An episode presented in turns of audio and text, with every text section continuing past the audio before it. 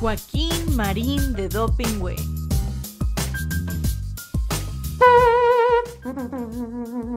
Atención. Paso redoblado. Ya. Joaquín Marín de Dopingüe, Joaquín Marín de Dopingüe. Que los cielos y la tierra se estremezcan, que las águilas dejen de volar, que los mares con sus olas rompan fieras. El programa ya está por comenzar. Desde el palco los longevos periodistas cada viernes a las doce ven pasar las noticias que trascienden la semana, puros datos, las notas nada más. Con los chistes de Marín, la memoria de Joaquín, ya se dicen alburean, no se abruman entre sí, no se arredran ante nadie, cada uno es un misil, resistiendo los embates desde aquí. Que los cielos y la tierra se estremezcan, que las águilas dejen de volar, que los mares con sus olas rompan fieras, el programa ya está por comenzar. Joaquín Marín de Dopingüe, Joaquín Marín de Dopingüe, Joaquín Marín de Dopingüe. Ya estamos al aire, como todos los viernes, a esta hora. Joaquín, Marín, de Do. Pingüe, Carlitos querido. ¿Cómo estás? Bien, Joaquín, Qué muy bueno, bien. Te veo, te veo todo dar. Contento de estar acá. Estamos estrenando set. No, teatro y palco.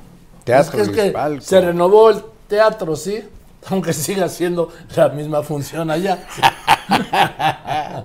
Bueno, pues mira qué padre.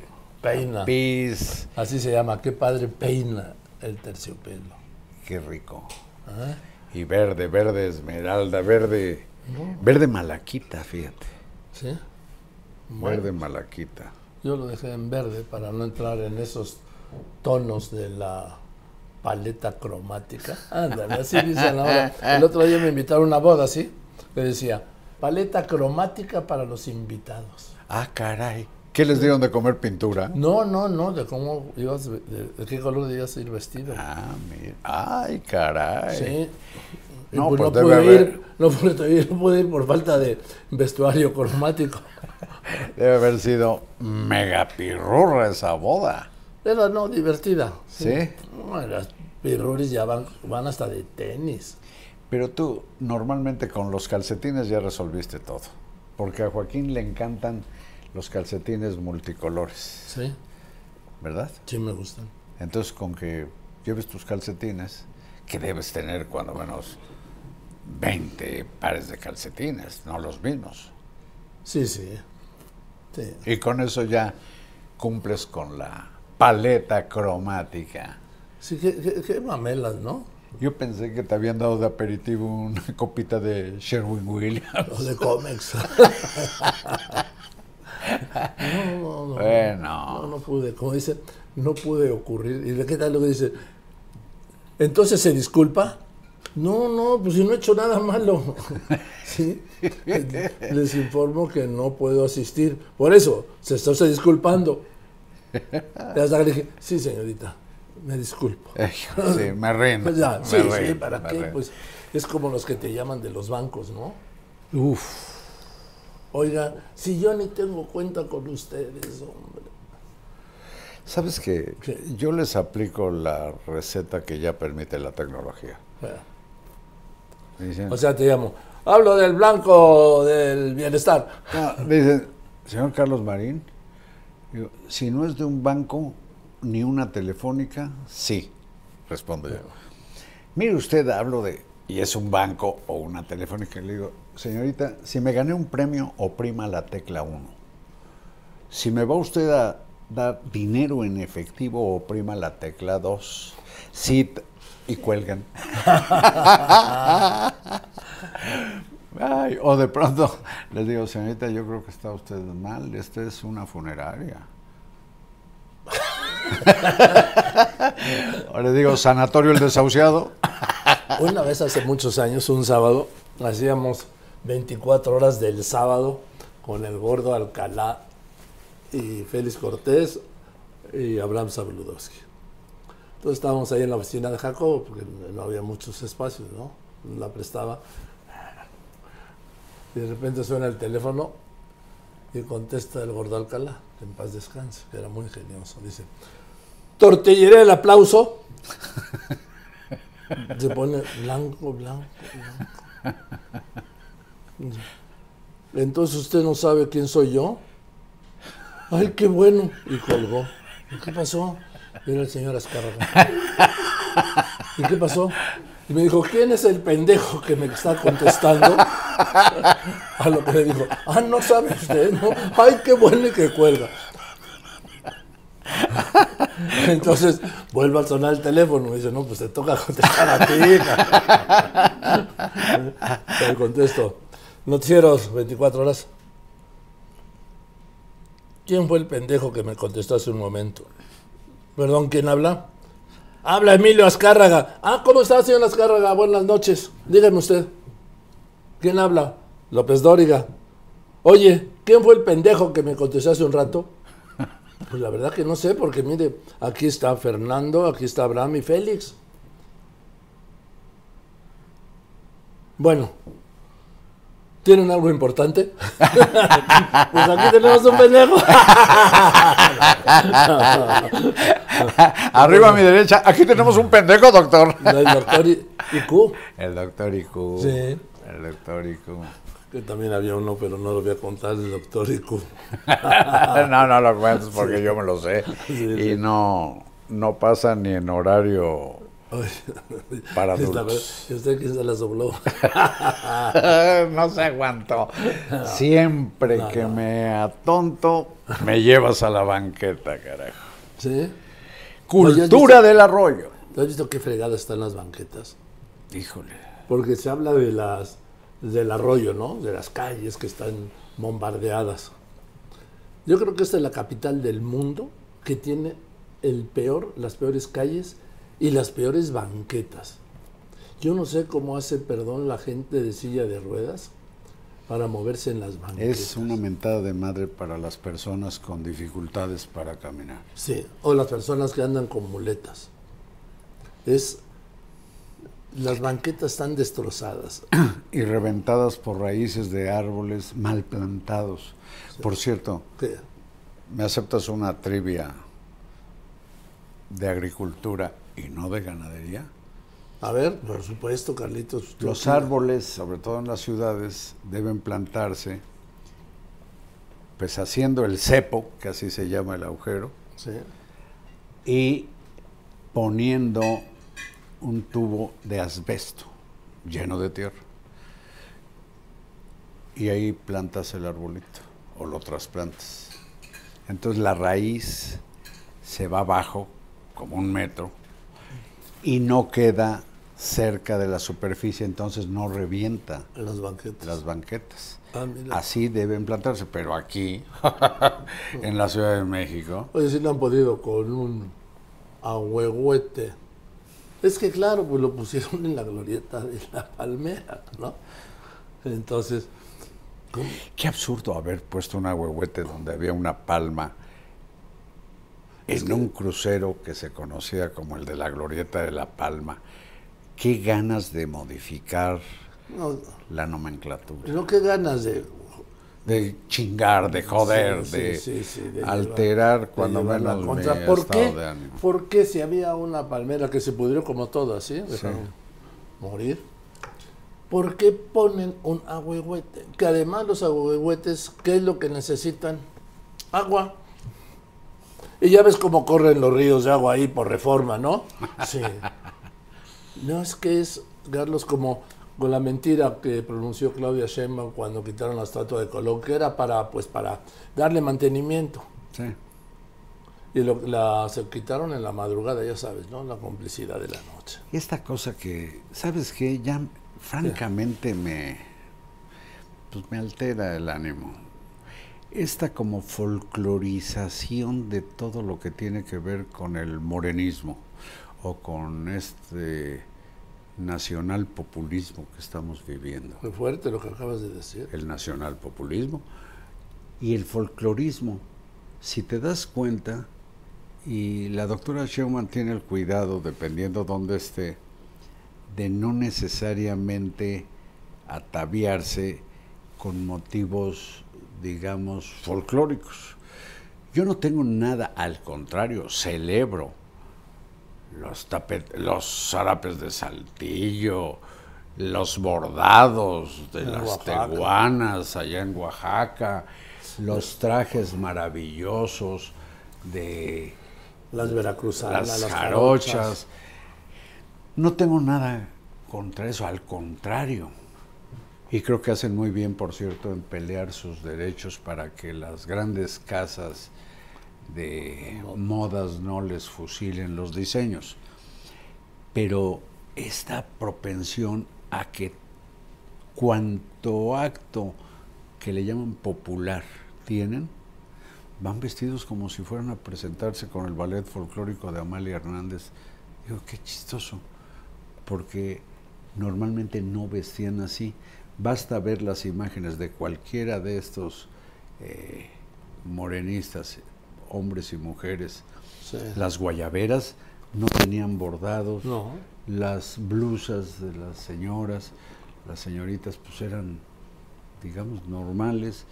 Y en ocasiones, a veces en vísperas o celebrando las fiestas patrias, etcétera, pues entonces hasta en mi casa me encantaba y mis hijos vestidos con motivos, digamos, regionales.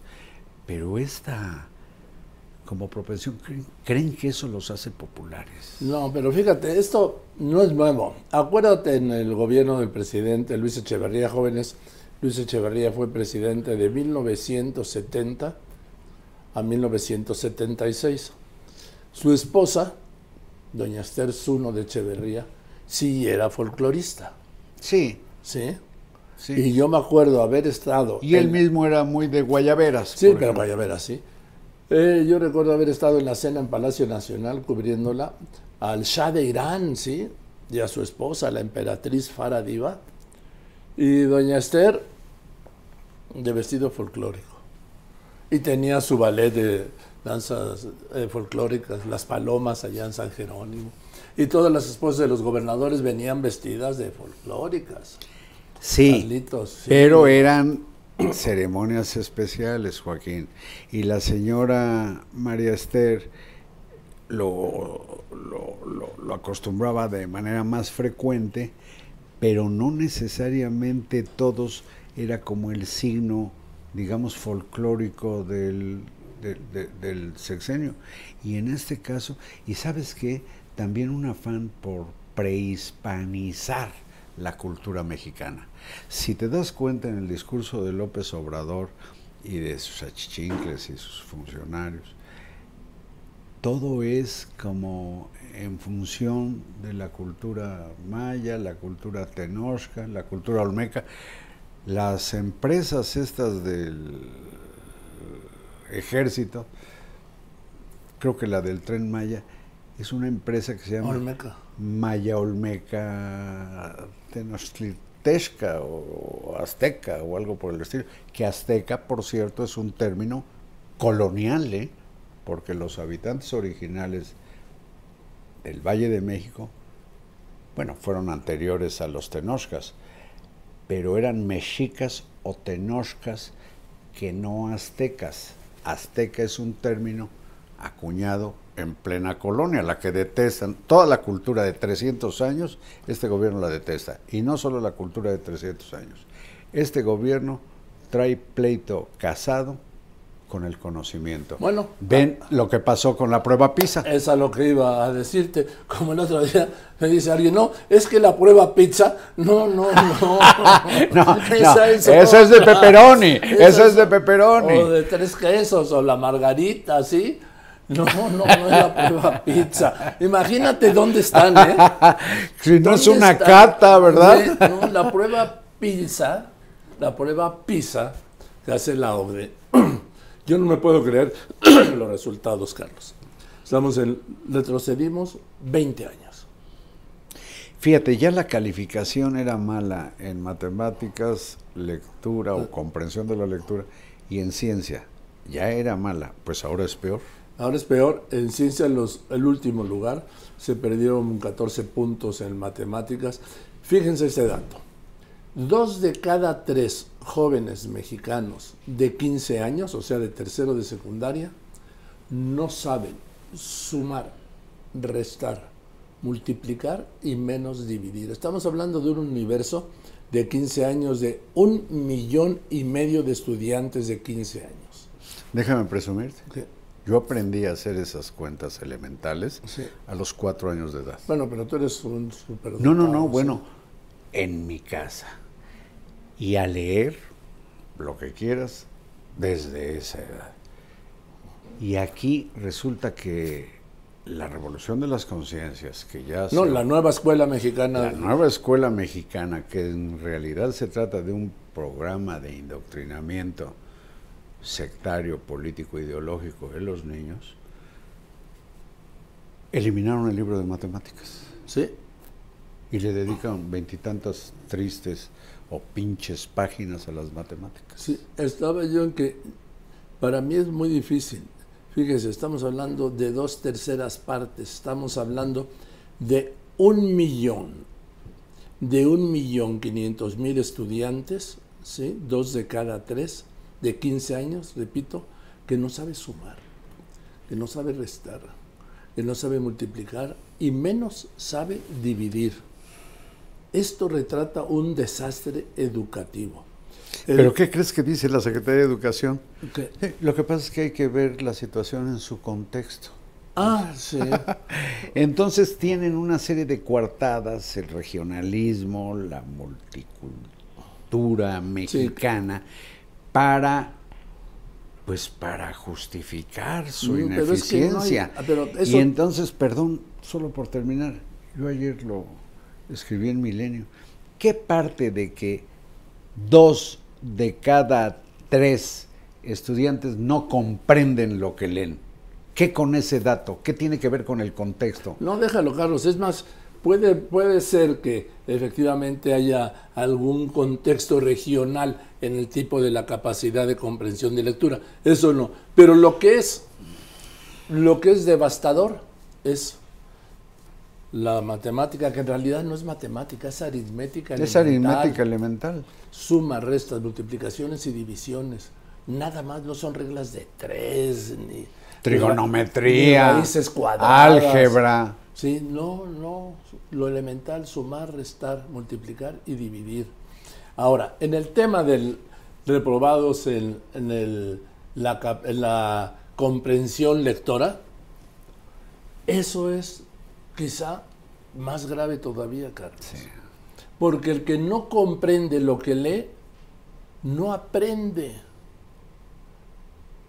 Y eso es, pues vamos, no sirve de nada lo que se les enseñe Pero o lo que lean. pero mira qué tristes y más bien alarmantes reacciones. Primero la Secretaría de Educación haciendo haciéndole al loco, ¿no? Que el Ah, no, y que la pandemia, digo yo, y que los otros países no tuvieron pandemia. Exactamente. Digo, Y eh, la doctora Claudia Schumann diciendo que esa prueba tiene, ha tenido críticas, pero ¿qué con el dato, señora? ¿Qué con el dato? Y el presidente López No. Obrador diciendo, pues a nosotros no nos importa porque esas mediciones las inventaron los neoliberales. yo ni lo tomo en cuenta. Mira lo que dijo el presidente. Pues ya los vieron, este, nosotros no los tomamos en cuenta eh, porque pues todos esos parámetros se crearon en la época de el neoliberalismo, del predominio del periodo neoliberal, en donde lo que querían era eh, impulsar supuestamente la calidad de la enseñanza, la excelencia,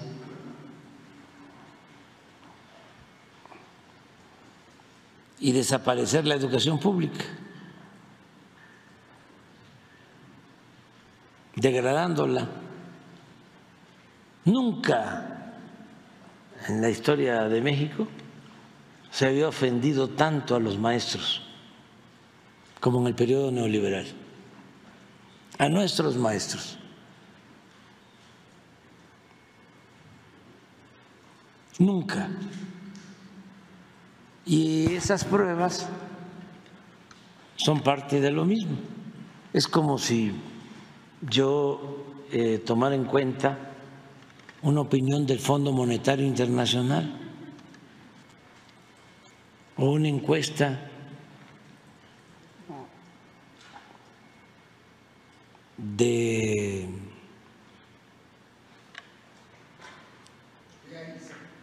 de GEAISA, ándale, gracias por la ayuda, este, o un editorial del Reforma, ¿no? O leyera yo un libro de Martín Moreno, Safo, vámonos. Bueno, es el desprecio por el conocimiento, Exacto. Joaquín. Por eso lo tomé, porque hablabas tú hace un momento del desprecio por el conocimiento que me llevó al tema Y de la es lo que PISA. explica la embestida que hubo y que ha puesto de cabeza al Consejo Nacional de Ciencia y Tecnología, son las agresiones a la universidad, a la escue- a enseñanza universitaria, en particular a la Nacional Autónoma de México. a los científicos. a los científicos que llegaron a perseguirlos penalmente, es algo así como, no me digas que dos y dos son cuatro porque te rompo la madre. No, y luego si oyes al presidente hablar, pues te dices, te- entiendes que sí hay un problema de rechazo al conocimiento. Fuiste, veniste, Oístes. saliste, oístes, es de qué. Es de que, sí, yo creo de que, y sabes qué, que esos errores en la dicción presidencial ¿no? Los justifican en el libro de texto gratuito. Sí, sí. Dicen que es correcto decir, oíste, Sí. ya vistes. O sea, la gramática valió. Sí. Y fíjense lo que es la perversidad. Hacen estos nuevos libros de texto gratuito y utilizan una sección para justificar los errores gramaticales del presidente de la República. Si eso no es No culto a la personalidad, Hombre. Carlos, ahí me dicen que es que en un libro de texto, ¿sí? Para las niñas y niños, digan que está bien dicho, que está bien conjugado ese tiempo, oíste, dijiste, hablaste, veniste, ¿sí? Solo porque así habla el presidente. Pero te voy a decir en esto del culto a la personalidad que es crónico en la 4T, pues comienza por el propio López Obrador, que le encanta jugar al espejito, espejito del cuento de Blancanieves. Dime quién es el más bonito. Entonces, con frecuencia le Los oímos jueves. decir, Los jueves. sí, que es de los presidentes más queridos en el mundo. No, no, no, no, no, no. Son cosas diferentes, perdón. Digo de los presidentes más queridos no. en el mundo. De los más populares. Ah. ¿sí? Porque también cuando dicen es de los más conocidos, sí, pero lo importante en la vida no es ser conocido, lo que vale es ser reconocido. No es lo mismo ser conocido. También el Chapo es muy conocido, ¿no? Eso iba yo a decir. Ah, bueno, sí. Incluso también es reconocido como un criminal. Ni se diga Hitler También era muy o conocido. Stalin. ¿sí? Entonces, ¿de qué estamos hablando? Todavía el día, el huracán Otis pegó un miércoles, en los primeros minutos de un miércoles. El jueves, el presidente, en medio del desastre, sin todavía cuantificar ni tener una idea de, De la magnitud. Exactamente, sacó su, su encuesta diciendo, como es jueves, presento la encuesta mundial, me mantengo como segundo lugar entre los presidentes más populares del mundo y todavía clara. Y eso que fue encuesta telefónica, si hubiera, hubiera sido encuesta cara a cara, casa por casa, me hubiera ido mejor. Es que, Carlos, No, no, no. Es el quinto año, el último, bueno, ya está en el sexto, ¿eh? Perdón, Y- pues digo por si alguien. Al presidente le quedan, hoy es día 8, 9, 9. Le quedan nueve meses y 21 días de gobierno. ¿Sí? Pero esto de la poca... o- ocho, ocho es que como todo ha subido. Hoy es ocho. Le quedan pues nueve meses y 22 días de gobierno. Pero Joaquín, esto de la ¿Qué? poca o nula empatía con los damnificados de Acapulco, eh, que ya sabemos que ha ido siete veces, de lo No, ha ido, ha ido a la base naval. Por eso, por eso, ha ido siete veces, pero más bien a la base naval, y no se le ha visto No ha salido. Ni siquiera dándole el abrazo a alguien que haya perdido su casa. ¿Cómo hace juego con la falta de empatía con las víctimas de asesinados y desaparecidos en ¿Te México? refieres a lo que dijo el miércoles de los jóvenes universitarios asesinados en Celaya? Escalofriante. Escalofriante. A ver, vamos a ver Está obligado a disculparse Andrés No, Manuel López no, no, Obrador. Hombre, nunca se ha disculpado. de- Digo que está obligado Ah, a... sí, pero le vale. Ese es su problema. Mira, eh, el antecedente es que en, en Celaya asesinaron a seis jóvenes, en realidad no cinco, a seis jóvenes que venían de una fiesta. Estudiantes de medicina. Así es, de la Universidad Latino México. Entonces, ahora sí, parte de esto y cuenta qué dijo el presidente al día siguiente. ¿O quieres oírlo? A ver, escuchémoslo y luego lo diseccionamos. Sí, doctor. Venga. Acaba de haber un problema lamentable en Guanajuato hace dos días de un asesinato de jóvenes y tuvo que ver con consumo de droga.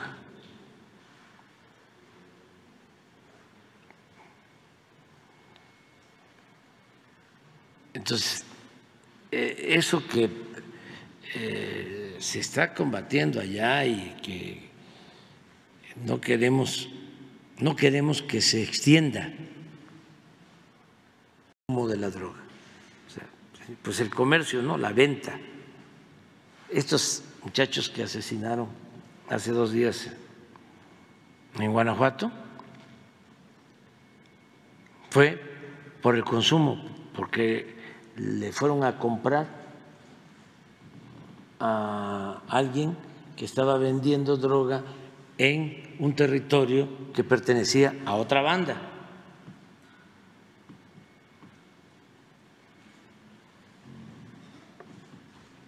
Entonces, eh, evitar eso, evitar eso, y eso pues solo con amor, con atención a los jóvenes, con apapacho, que los jóvenes tengan posibilidad de trabajo, tengan posibilidad de estudio, que no se sientan solos, que no haya vacíos, que puedan ser felices sin la droga. Eso es importantísimo.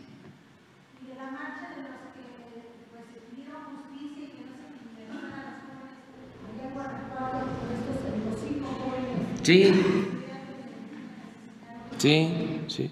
No, pues este, los familiares están este, expresándose, manifestándose, pero yo creo que hay que ir al fondo. Eh, siempre hay que ir a las causas. Y hay que ver qué sucedió ahí, porque esto no es nuevo. Mande.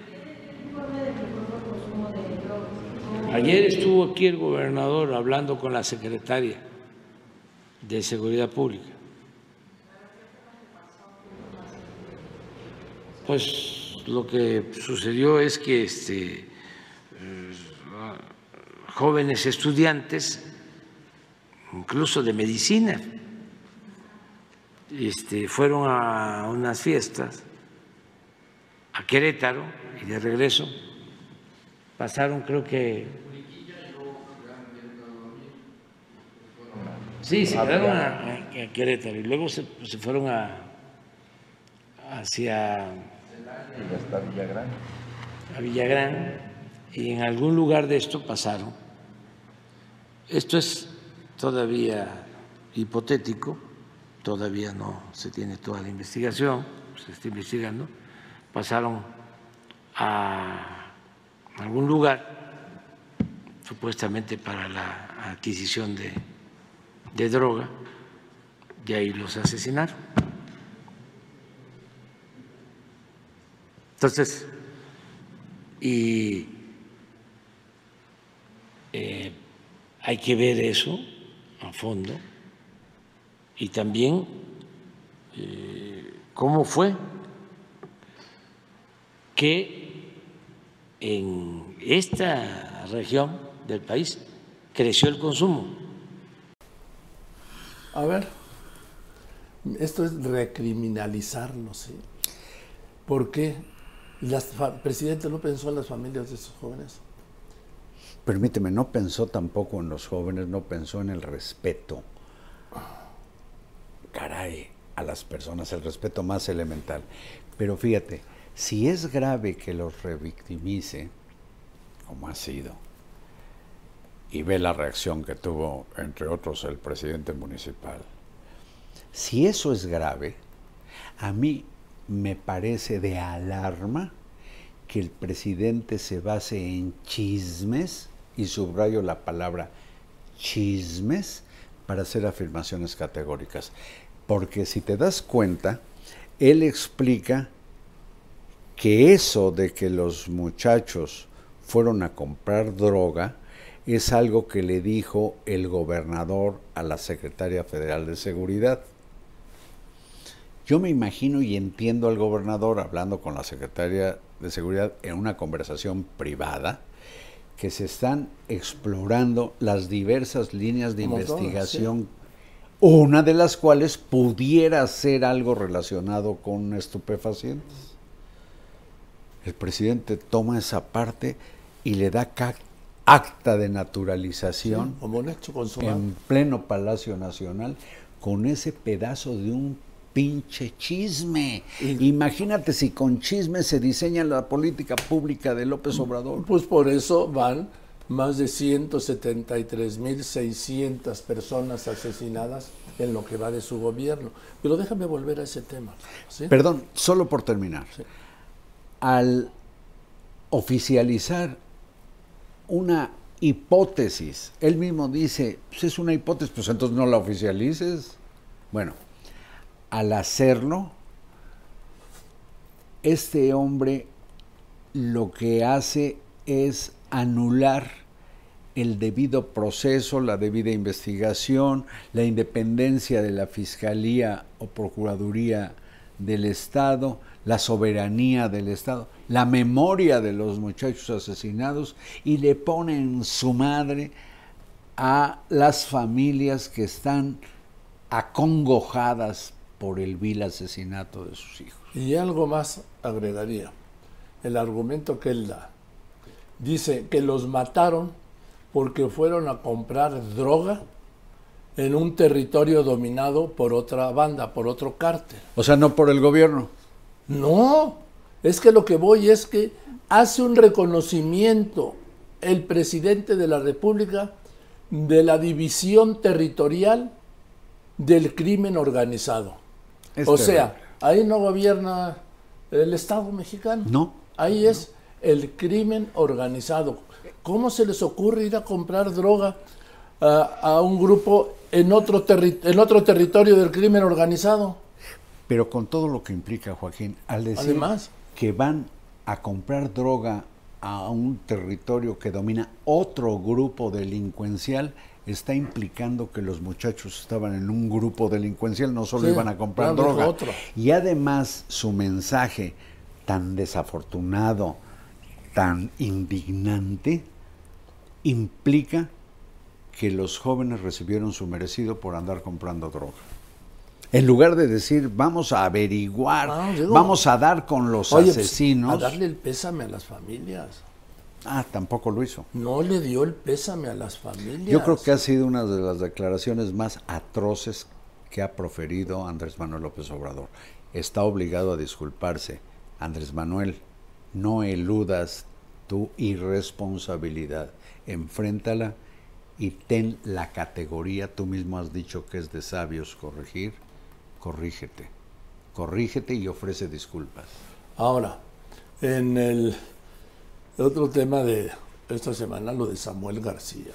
El sainete de Samuel García, que terminó pues como empezó, con un chascarrillo, un chascarrillo que es un acto de vergüenza, de, un, de sinvergüenza, perdón, ¿sí? en donde se antepuso la ambición del poder, la ignorancia, la manipulación, y dejó al descubierto lo que estaba claro, nada más que se quedó desnudo. ¿A qué me refiero? Al acuerdo para que Samuel García fuera candidato presidencial para debilitar a la candidata del frente opositor, Xochitl Galvez, lo que por ende fortalecía a, su candidata Claudia Sheinbaum. El presidente López Obrador fue el que destapó, recordemos, a Samuel García como candidato presidencial. Lo cultivó, como dicen los yucatecos. Lo envolvió. Se reunió con él no sé cuántas veces. Lo enloqueció. Y lo hizo creer o lo convenció de que él iba a ser el próximo presidente de México, como repitió en su breve campaña. ¿Te acuerdas? Pero aquí le hicieron en realidad loco. Piensan que la sociedad es pendeja. Y así lo generalizo porque ellos se comportaron como si, es, si así pensaran. Samuel García nunca iba a ser presidente de México. y lo sabía. López Obrador sabía que jamás... Te le interrumpo para abundar eso. Tan lo sabía que pide la licencia del 2 de diciembre al 2 de junio, el día de las elecciones. Ah, para volver a ser gobernador. Pero era para reforzar lo que decías. Como voy a hacerle al loco, pues regreso al hueso. Bueno. Se salió en verso. y sin esfuerzo. Sí. Bueno, el asunto es que eh, a sabiendas de que no tenía la menor posibilidad, le entra, pues yo pienso que de esquirol. Sí. Para jalonear la parte que pudiera eh, agandallarse en la disputa por las clases medias, porque hay que tomar en cuenta que el López Obradorismo y particularmente el presidente se ha comportado, bueno, ha manifestado varias veces su desdén o desprecio por las clases medias a quienes cree describir con el término aspiracionistas. Él es un aspiracionista, aspira Aspiró. no, y aspira a estar en los monumentos junto a Hidalgo, Juárez y los demás. Aspiró a la presidencia de la República. Él, Andrés Manuel, eres un aspiracionista. No trates de ofender a nadie diciéndole aspiracionista, es lógico. La gente que no come tortilla quiere comer una tortilla y la que come tortilla quiere que el taco lleve algo para darle sabor y luego pide o quiere que tenga un poco de proteína y luego quiere que su jacal se vuelva una casa de material de construcción sólido y luego, luego, luego, luego y luego llegan algunos a vivir en un palacio como tú, Andrés Manuel. Entonces no vuelvas a ofender a las clases medias diciéndoles equivocadamente aspiracionistas. Es obvio. Y como las ha despreciado tanto, pues las clases medias están hasta la madre de López Obradorismo. De ahí, lo hemos platicado acá, que en la capital de la República, pues sobre todo las clases medias, le ganaron 9 de 16 alcaldías a Morena. Y de mantenerse la inercia, en el 24 van a perder el gobierno de la ciudad. Y en la grande, la elección presidencial, pues Ochil Galvez, que sí aprecia el conocimiento y sí aprecia lo que es no solo repartir dinero, sino crear oportunidades reales de trabajo y de posibilidad de que los emprendedores se hagan de un pequeño negocio que puede volverse grande, pues representa en buena medida las clases medias. Y Claudia Sheinbaum lo sabe.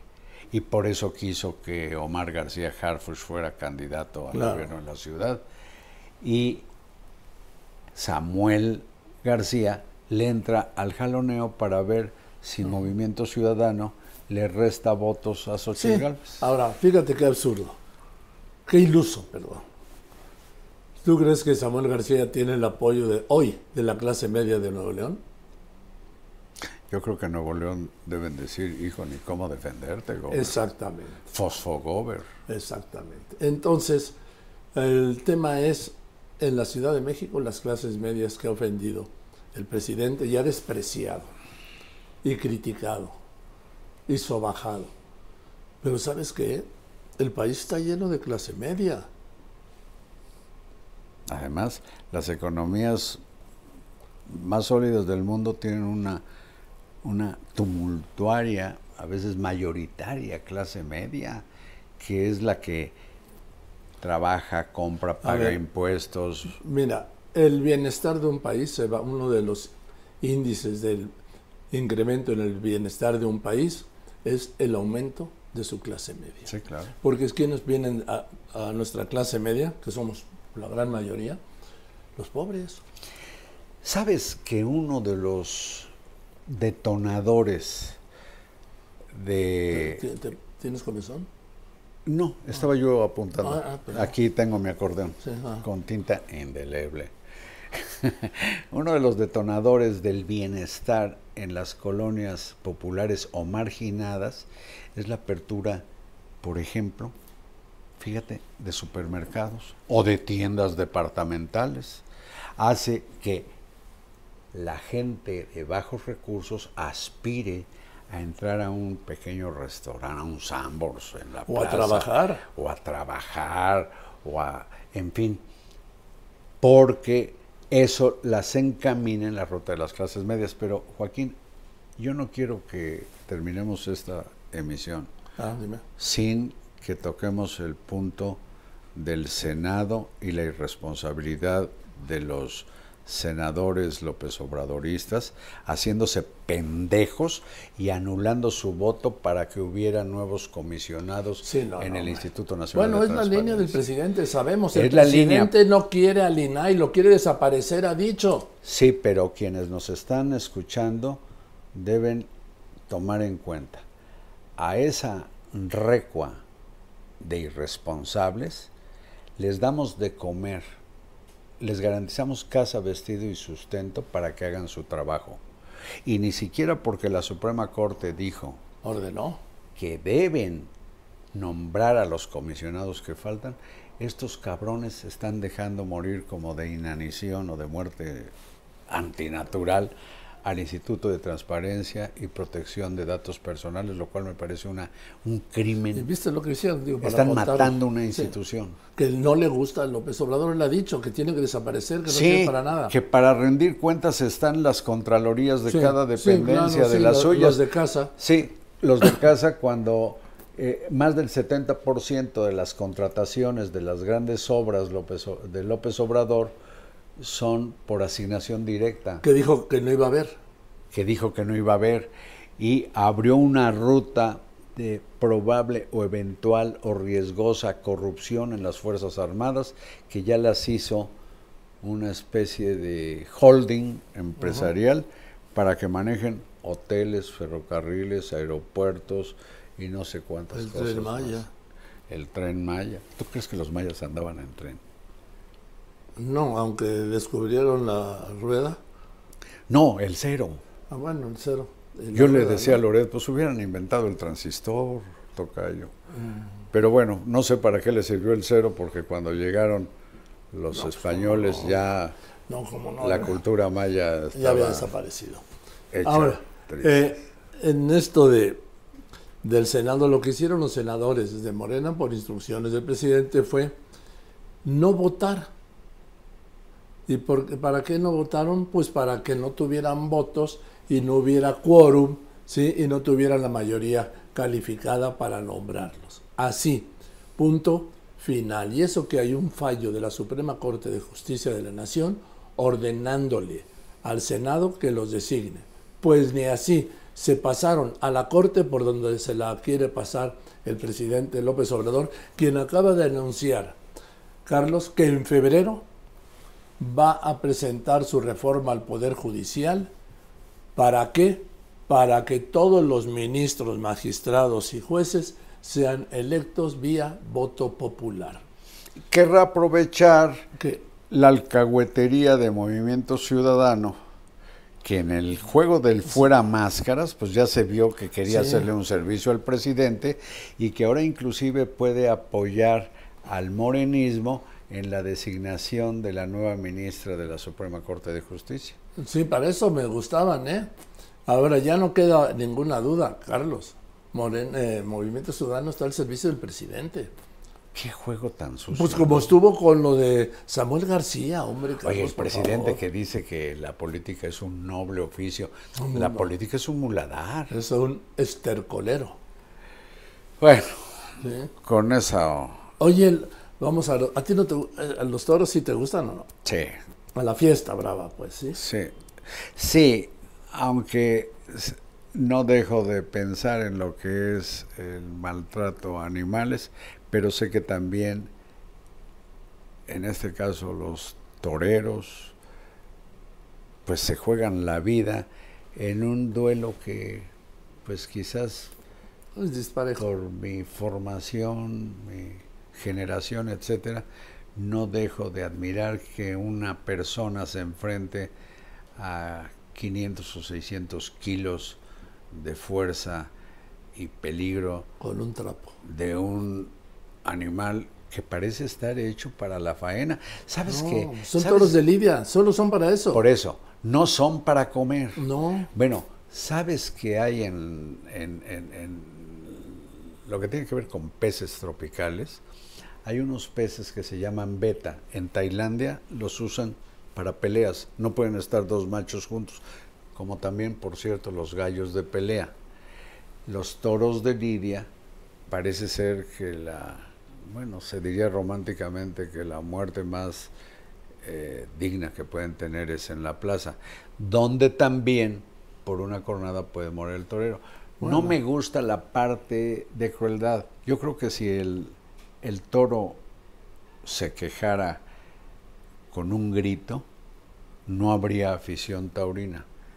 Pero lo que hace solo es mugir con dolor cuando, por ejemplo, le ponen la, Lo pican. lo pican o las banderillas o- y finalmente viene el gran momento en que el toro se enfrenta al torero, a la es- al, al sable o Al, al estoque del torero, que tiene la habilidad, el buen torero, de encajarlo hasta la empuñadura.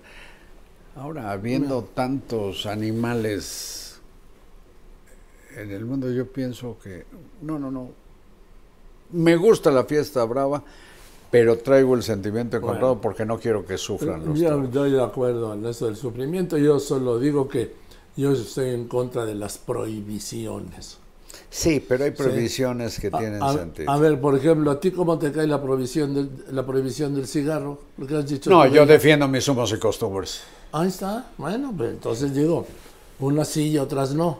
No, pero no ejercer una libertad a costa de alguien, y en este caso, pues son Mire, yo en esto de animalitos. la fiesta brava, yo pues es como de religión, yo no discuto, porque hay unos que la aman y hay otros que la detestan. Entonces, pues si va a haber toros, pues que, pues allá nos vemos en la Plaza México. ¡Ole! ¡Ole! Sí. Cada quien, cada quien. Y luego resulta que eh, el Partido Verde eh, pues estuvo por la por la pena de muerte de los delincuentes, ¿te Ah, sí, sí, sí, sí, sí, sí, Sí. sí, pero está contra la fiesta taurina. En fin, Galitos, pues vámonos, ¿no? Oye, el viernes pasado no estuvimos con ustedes por causas de fuerza menor. ¿sí?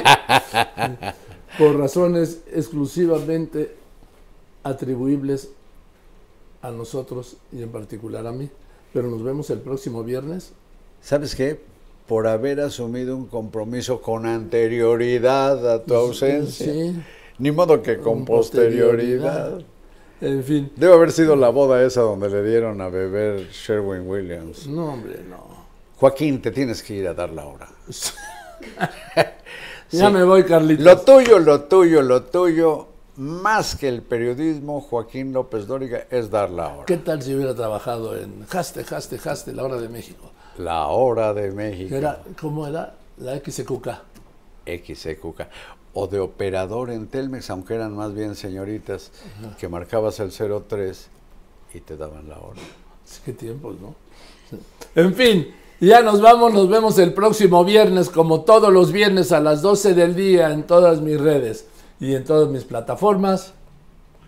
Voy a decir que, pero si ha trabajado como operador en Telmex, responderías como hubo una mujer que decía, Lixta, Calixta, la telefonixta, bueno, Ese era un programa de Pasón Panseco, creo. algo así. Pero, Joaquín, Marín, de Do, Pingüe. Nos Muchas veremos. gracias. Nos veremos y le recuerdo que a la hora que usted quiera está, nos tiene a sus órdenes, al alcance de su mano, en todas mis redes y en todas las plataformas. Gracias. Y también en dónde? en Arroba. arroba Carlos Marín guion bajo soy. Nos vemos cuando usted quiera. Joaquín Marín de Dopingüe.